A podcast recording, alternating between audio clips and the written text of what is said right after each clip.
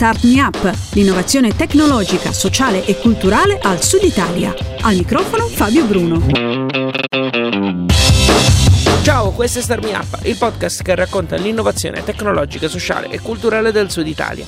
Grazie come sempre al nostro sponsor tecnico Kidra.com, servizi web per il tuo business. A chi ha deciso di sostenere questo format attraverso Patreon e Cristina Marras, splendida voce che accompagna la sigla di apertura e di chiusura di questo podcast. Ok, siamo arrivati al terzo speaker.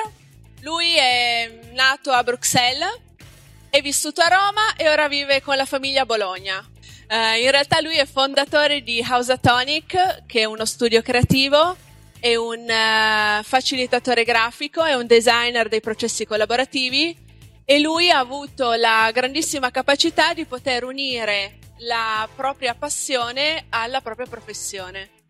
Quindi io chiamo sul palco Alfredo Carlo. La voce che hai appena sentito è di Marilu Sansone, una delle co-founder di Impact Hub Torino e responsabile del chapter di Fuck Up Nights del capoluogo piemontese. L'audio è stato estratto da una Fuck Up Night di qualche mese fa perché il protagonista di questa puntata ha raccontato già la sua esperienza di fallimento eh, in quell'occasione. L'audio è disponibile grazie a Vocali e a Impact Hub Torino, ma nel corso del podcast spiegherò meglio questo aspetto. Intanto ti dico che l'ospite di questo nuovo appuntamento targato Fallisci Meglio è Alfredo Carlo, che prima di Ausatonic ha fondato Stockbridge. Eh, Stockbridge nasce innanzitutto con questo nome strano che è il nome di un paese dove nel Massachusetts dove ho passato qualche estate a lavorare, a formarmi anche artisticamente per strani collegamenti della vita, ma nasce soprattutto dalla passione della serigrafia e innanzitutto della grafica collegata ad essa, quindi dal mondo un po' della grafica e dell'abbigliamento che era, è stata sempre una delle mie passioni, soprattutto in periodo adolescenziale e poi prima università. Eh, Stoppage inizialmente è nato, come dicevo, un po' intorno all'idea dell'abbigliamento, quindi ho lavorato i primi anni soprattutto curando le grafiche, la parte di stampa di un paio di marchi di abbigliamento che lavorano nell'ambito surf e così via. E poi nel frattempo ho scoperto un mondo che frequento molto di più oggi che è il mondo della visualizzazione, della, dello scribing, della facilitazione grafica come consulenze, nel senso che al, tempo Sandwich comunque era la mia partita IVA eh, da freelance e quindi facevo vari lavori e Stockbridge era soprattutto questi due mondi, grafica per abbigliamento e pian piano grafica nel mondo degli eventi e dei workshop. L'avventura di Stockbridge dura circa sette anni, poi qualcosa inizia a non andare per il verso giusto. Prima ho parlato delle due aree e la prima area, quella dell'abbigliamento, era legata in particolare negli ultimi eh, due o tre anni a una società, quindi un, un contratto con questa società per la quale facevo molto lavoro e essendo un lavoro locale che mi permetteva di stare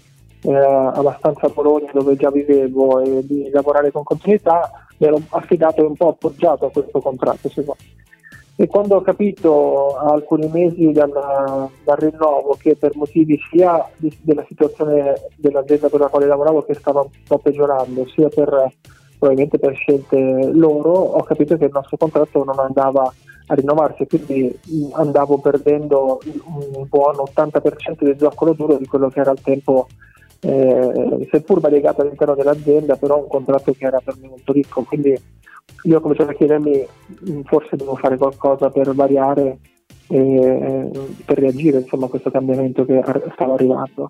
Il venir meno di questo cliente costringe Alfredo a iniziare a immaginare una nuova via da percorrere. Ci pensa, ma c'è un altro ostacolo non può più usare il nome Stockbridge. Stockbridge eh, ha un'assonanza con un marchio italiano eh, che al tempo mi minacciò insomma, di, di, far causa perché il nome assomigliava e lavoravo nell'ambito dell'abbigliamento e quindi sono stato forzato a cambiare questo nome. E così si arriva al nome Ausatonic. Ausatonic è un nome che è arrivato subito, neanche tanto subito, insomma, dopo una lunga ricerca, perché dopo sette anni di un nome è difficile trovare un altro che abbia altrettanto significato, però Satonica è il fiume che passa attraverso Stockbridge, quindi non sono poi andato lontanissimo, l'intuizione che è arrivata con un po' di fortuna dopo un po'. Per non avere problemi di tipo legale, Alfredo ha chiuso Stockbridge e questo cambio forzato gli ha permesso di ripensare anche alle cose che aveva fatto fino a quel momento. Il nome nuovo è stata anche una scusa per ripensare eh, proprio un po' la strategia sia dal punto di vista delle cose che si potevano offrire, quindi ho messo un po' ordine nelle varie passioni che avevano caratterizzato il lavoro negli anni precedenti e cercato di differenziare eh, questi servizi e di approfondirli un po'. Quindi al tempo Autotonic è comunque stata creata con altri tre soci, con altre tre persone con cui avevo eh, lavorato collaborato in tempi recenti. Eh, diciamo che la strategia iniziale è stata proprio quella di differenziare il più possibile dove c'erano le 4-5 passioni principali, quindi è rimasto eh, in parte l'abbigliamento, l'abbigliamento si è trasformato anche in una parte di merchandising e poi la parte di grafica e comunicazione si è sposata con la parte di facilitazione grafica che poi nel tempo si è rivelata per me personalmente la passione che ho approfondito di più, però al tempo c'è stato proprio questo passaggio eh, anche come varietà di clienti, insomma da quasi monomandatario a una varietà che garantiva un po' di continuità.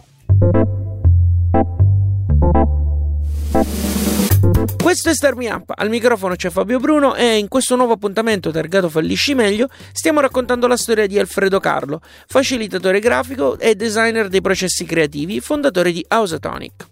Stiamo raccontando la sua storia attraverso le sue parole, grazie a un'intervista che ho registrato qualche giorno fa e anche grazie all'audio dell'intervento di Alfredo alla Fuck Up Nights di Torino. Trovi l'audio dell'intero incontro nella pagina dell'evento, Ti, ci metto il link nella descrizione di questo podcast.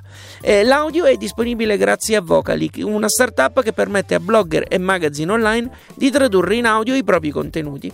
In questo caso Vocally registra i vari interventi e offre gratuitamente gli audio degli incontri di Fuck Up Night Torino direttamente sul sito dell'evento.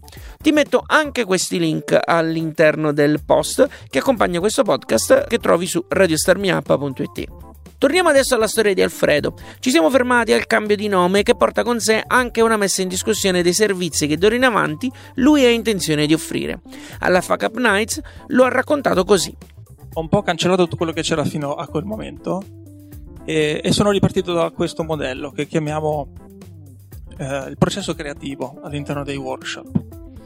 Cioè mi sono chiesto innanzitutto qual è la mia identità, quale delle cose che facevo volevo ottenere, qual era la mia visione, volevo, in quale direzione volevo andare, con quale intento, che cosa volevo fare. E poi c'è un punto che è tagliato da una retta, che è l'intuizione che cambia qualcosa, ed è da lì che possiamo poi cominciare a costruire, a ingegnerizzare, nel senso a capire di quali strumenti abbiamo bisogno, quali leve dobbiamo muovere, costruire quello che ci serve e cominciare a usarlo. E la, la retta è proprio un momento in cui si divide la parte di sogno, se volete, dalla parte pratica, e quindi solo quando cominciamo a ingegnerizzare, costruire e usare ci rendiamo conto se quella intuizione era giusta o no. Se da una parte quindi ci sono le passioni e il sogno, dall'altra c'è la pratica e il lavoro quotidiano. Diciamo che anche qui ci sono stati effettivamente due passaggi. C'è stato un primo periodo di Australia dove sicuramente la passione ha guidato le scelte, seppur eh, sempre fatte in maniera coscienziosa dal punto di vista, eh, come dicevo prima, strategico della, dell'avere una varietà di clienti che garantisse una certa continuità. Ma sicuramente seguendo la passione perché comunque sono state soprattutto all'inizio tutte esperienze legate a grandi passioni che avevo, cioè l'abbigliamento, il merchandising che ho citato erano da sempre passioni insite. Quella che stava crescendo in quel momento era l'utilizzo della, della grafica, della visualizzazione del segno grafico più che come strumento di comunicazione pura, come strumento di facilitazione che diciamo per storia familiare e professionale l'aspetto di semplificare il lavoro eh, di qualcuno, semplificare un processo è qualcosa che mi appassiona come sfida e nel frattempo si è un po' andata creando. Poi Ausatonic, raccontavo prima dei tre soci dopo tre anni, quindi neanche tantissimo all'inizio, ci siamo accorti che queste due anime convivevano bene dal punto di vista personale, ma male dal punto di vista della, professionale del mercato, cioè quando ci andavamo lavoravamo molto bene sul merchandising, la produzione, l'abbigliamento, ma quando andavamo a raccontare che eravamo dei facilitatori grafici le due cose erano convivevano in maniera strana. E lì ci siamo semplicemente separati perché avevamo proprio avevamo due filoni eh, già internamente in maniera distinta quindi è stato facile separarsi lasciandosi molto bene come capita raramente insomma No, dai, meno male, almeno no, questo è sempre comunque una, è sempre un, una bella cosa, insomma, quando si riesce comunque a mantenere il rapporto umano. Alla luce della tua esperienza, offrire troppi servizi secondo te è più un errore o una strada per capire cosa realmente sai fare? Ma io credo che uh, per me è sempre stato molto utile provare a fare delle cose, quindi secondo me chi inizia a fare qualcosa deve sperimentare il più possibile, quindi non, eh, quasi non dire mai di no per, per, poter sperimentare. Poi credo che più si va avanti, ed è un po' dove siamo oggi anche con Osatonic, più che offrire molti servizi bisogna capire bene di che cosa è fatta la propria identità, cosa, per cosa si è riconosciuti. Quindi possiamo fare cose in diversi ambiti, ma siamo secondo me riconosciuti per eh, alcune caratteristiche peculiari eh, di come lavoriamo.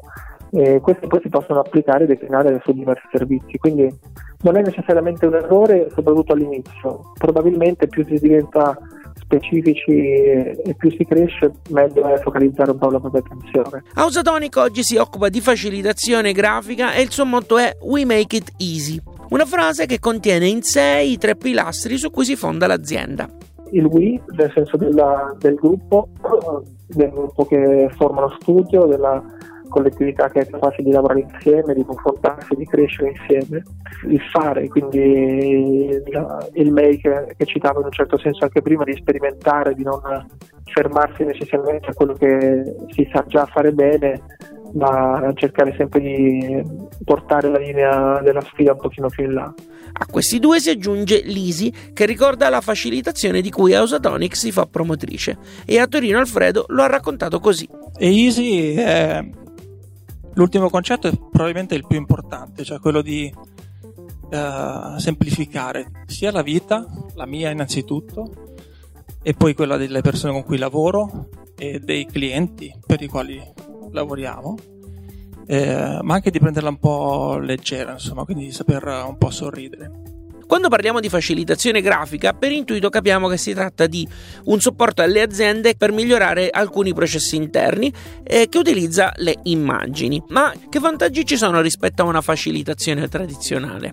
Ma diciamo che la facilitazione grafica innanzitutto lavora molto bene insieme alla facilitazione, quindi quasi sempre ci sono due di noi in una stanza eh, una persona che facilita l'agenda, che facilita gli ambiti di lavoro e la conversazione e l'altra che è più passiva dal punto di vista della, del farsi sentire ma molto attiva dal punto di vista del feedback immediato, ovvero chi disegna in tempo reale una conversazione offre a chi sta parlando e a chi sta ascoltando una tela che si crea in tempo reale che restituisce quello che viene sentito e quindi questo arricchisce tantissimo la conversazione sia dal punto di vista della qualità che dal punto di vista eh, dell'attenzione.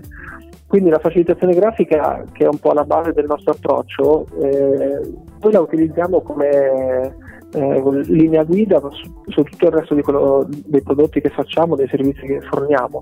Un video che spiega qualcosa per noi è uno strumento che diventa un facilitatore di una comprensione, di una memorizzazione eh, della creazione di qualcosa. Quindi come, come, il video, poi lo stesso può essere un prodotto editoriale, può essere una cartolina e così via.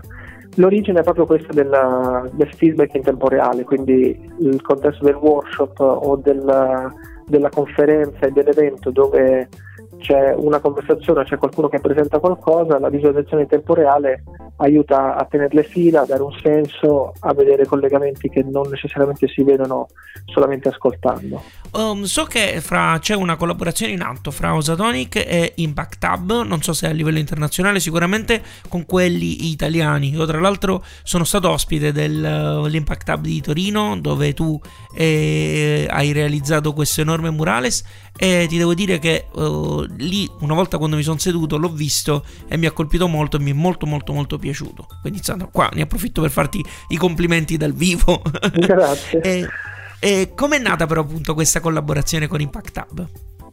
Beh, è nata un po' per caso perché quando aprì il primo Impact Hub a Milano, ormai 7-8 anni fa, eh, io mh, frequentavo e sono spesso ancora adesso a Milano, quindi diventai membro e con loro cominciò una collaborazione di scambio, quindi eh, la mia frequentazione al lab era caratterizzata soprattutto da interventi nello spazio il primo che feci, ma forse i primi che feci furono proprio nella cucina, alcune scritte, alcune citazioni, ma poi facevo un piccolo progetto in una parete dell'Impact Hub di Milano di una visualizzazione che raccontasse che cosa era Impact Hub.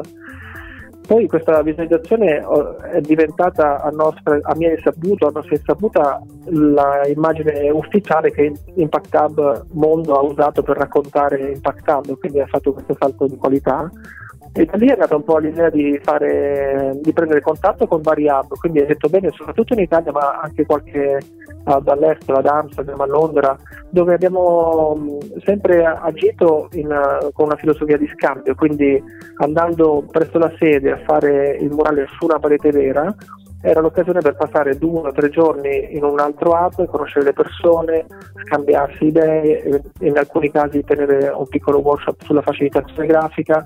Quindi è stata proprio una modalità per diffondere da una parte quello che è il racconto di Impact quindi aiutare ogni hub a avere una propria identità su una base comune, perché ogni murales poi è caratterizzato da, alcune, da alcuni dettagli legati alla località ospitante. E dall'altra parte proprio di scambio di rete, che è poi uno dello spirito insomma, che è un po' alla base di Impact Hub. Ho spiegato cos'è Vocally, ma non ho detto cosa è Fuck Up Nights. Fuck Up Nights è il network internazionale di incontri dedicato alle storie di fallimenti eccellenti.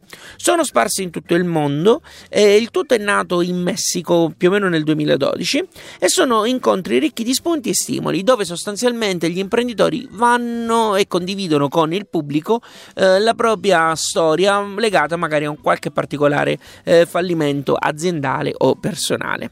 Eh, per noi quindi capite che da qui che per noi che abbiamo creato Fallisci Meglio era inevitabile non incrociarli prima o poi e chissà cosa ci riserverà il futuro.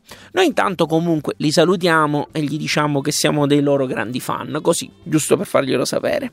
Passiamo adesso alla terza e ultima parte dell'intervista di Alfredo Carlo che ci ha raccontato fino adesso come è passato da Stockbridge a Ausatonic. E a quel punto io però gli ho chiesto cosa c'è del fallimento della prima azienda nella sua seconda azienda, quella nuova, ovvero Ausatonic che penso che la parte principale sia nelle persone, cioè proprio c'era una cosa molto eh, piccola nel senso di legata soprattutto a una personalità eh, o a poche personalità. Il gruppo che è oggi Osatonic è un gruppo invece fatto di personalità molto diverse eh, che arricchiscono il confronto.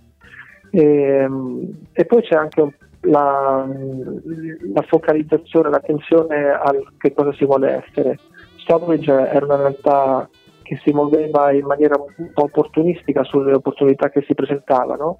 Autotonica è una realtà che si muove dietro una filosofia e quindi abbiamo la fortuna e, e facciamo lo sforzo di cercare i contatti, i clienti e i progetti che ci, che, nei quali ci rispecchiamo il più possibile.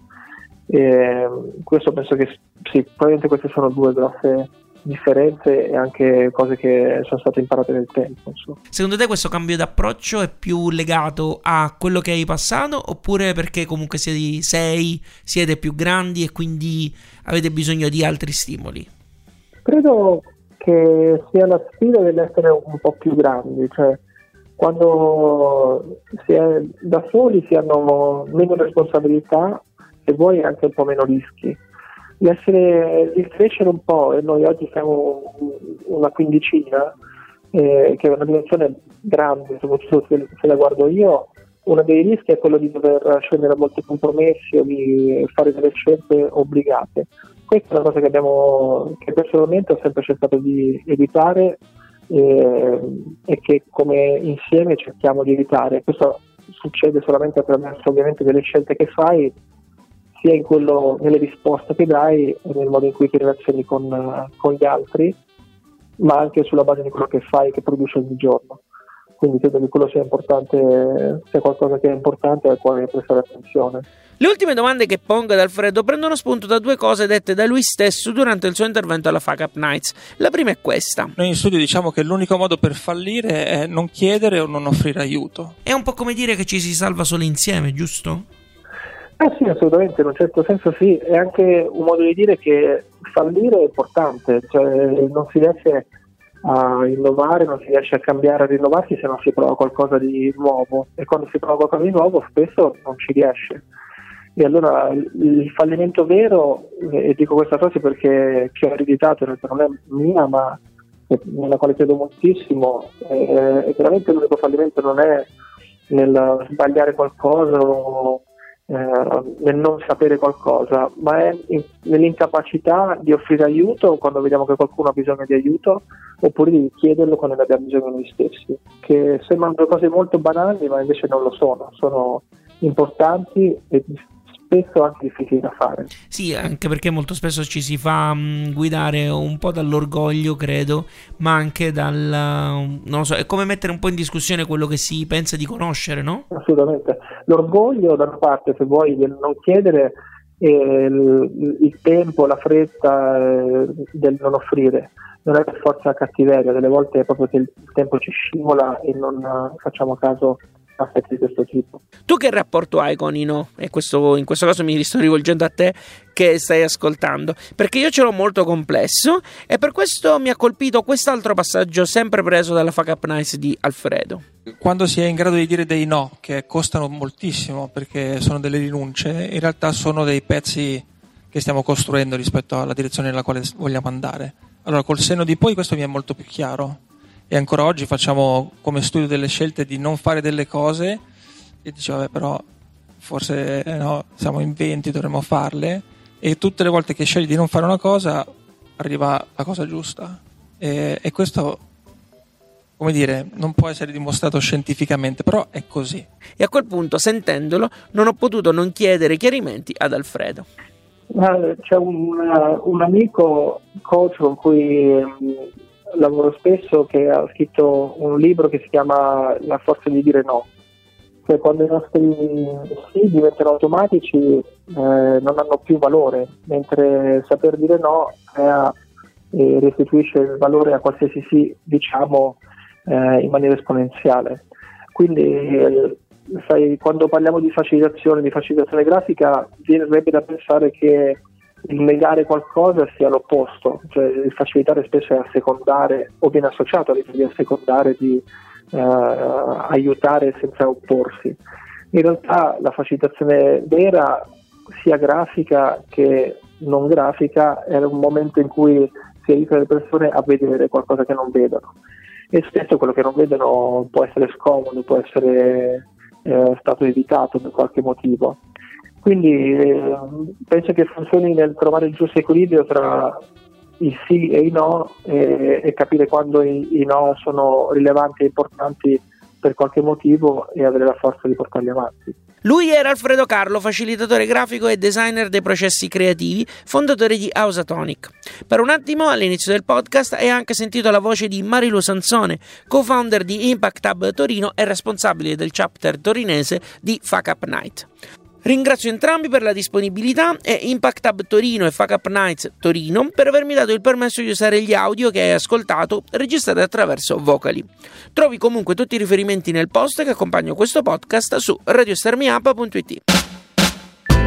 Anche questo podcast di Star Me Up, targato Fallisci Meglio, è sostenuto da Tamara, Riccardo di Refactoring.it, Toti di MoveUp.eu, Giacomo di StrettoIncarena.it, Giuseppe di Ardic.com, Francesco di Francesco-altorigoni.com, Mattia di Anivent.com, Angela, Daniele di Desminierollado.it, Francesco di idipgroup.com, Luca di Big Data for You, Francesco di ecofactory.eu.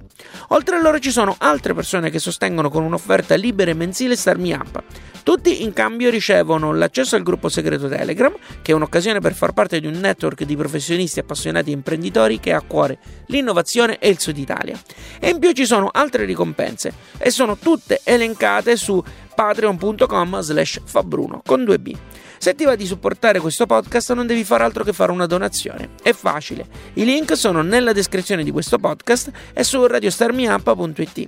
In più per tutti c'è il gruppo d'ascolto su Facebook ad accesso gratuito, dove periodicamente e soprattutto in anteprima pubblico tutte offerte di lavoro e articoli che poi finiscono una volta al mese sul blog di radiostarmiup.it. Quindi se vuoi saperle in anteprima ti conviene unirti anche adesso.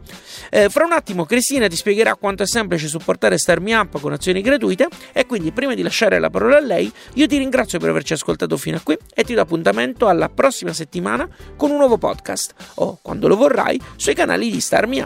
Alla grande! Ti è piaciuto questo podcast? Dillo con una recensione o mettendo qualche stellina su iTunes. Un complimento fa piacere, una critica ci aiuta a crescere. Segui il programma su Twitter, LinkedIn e Instagram e se ti piace abbonati, non perderai così neanche un podcast. Start Me Up può contare sul contributo di Kidra Hosting, servizi web per il tuo business. Per info e contatti www.radiostartpa.it Thank you.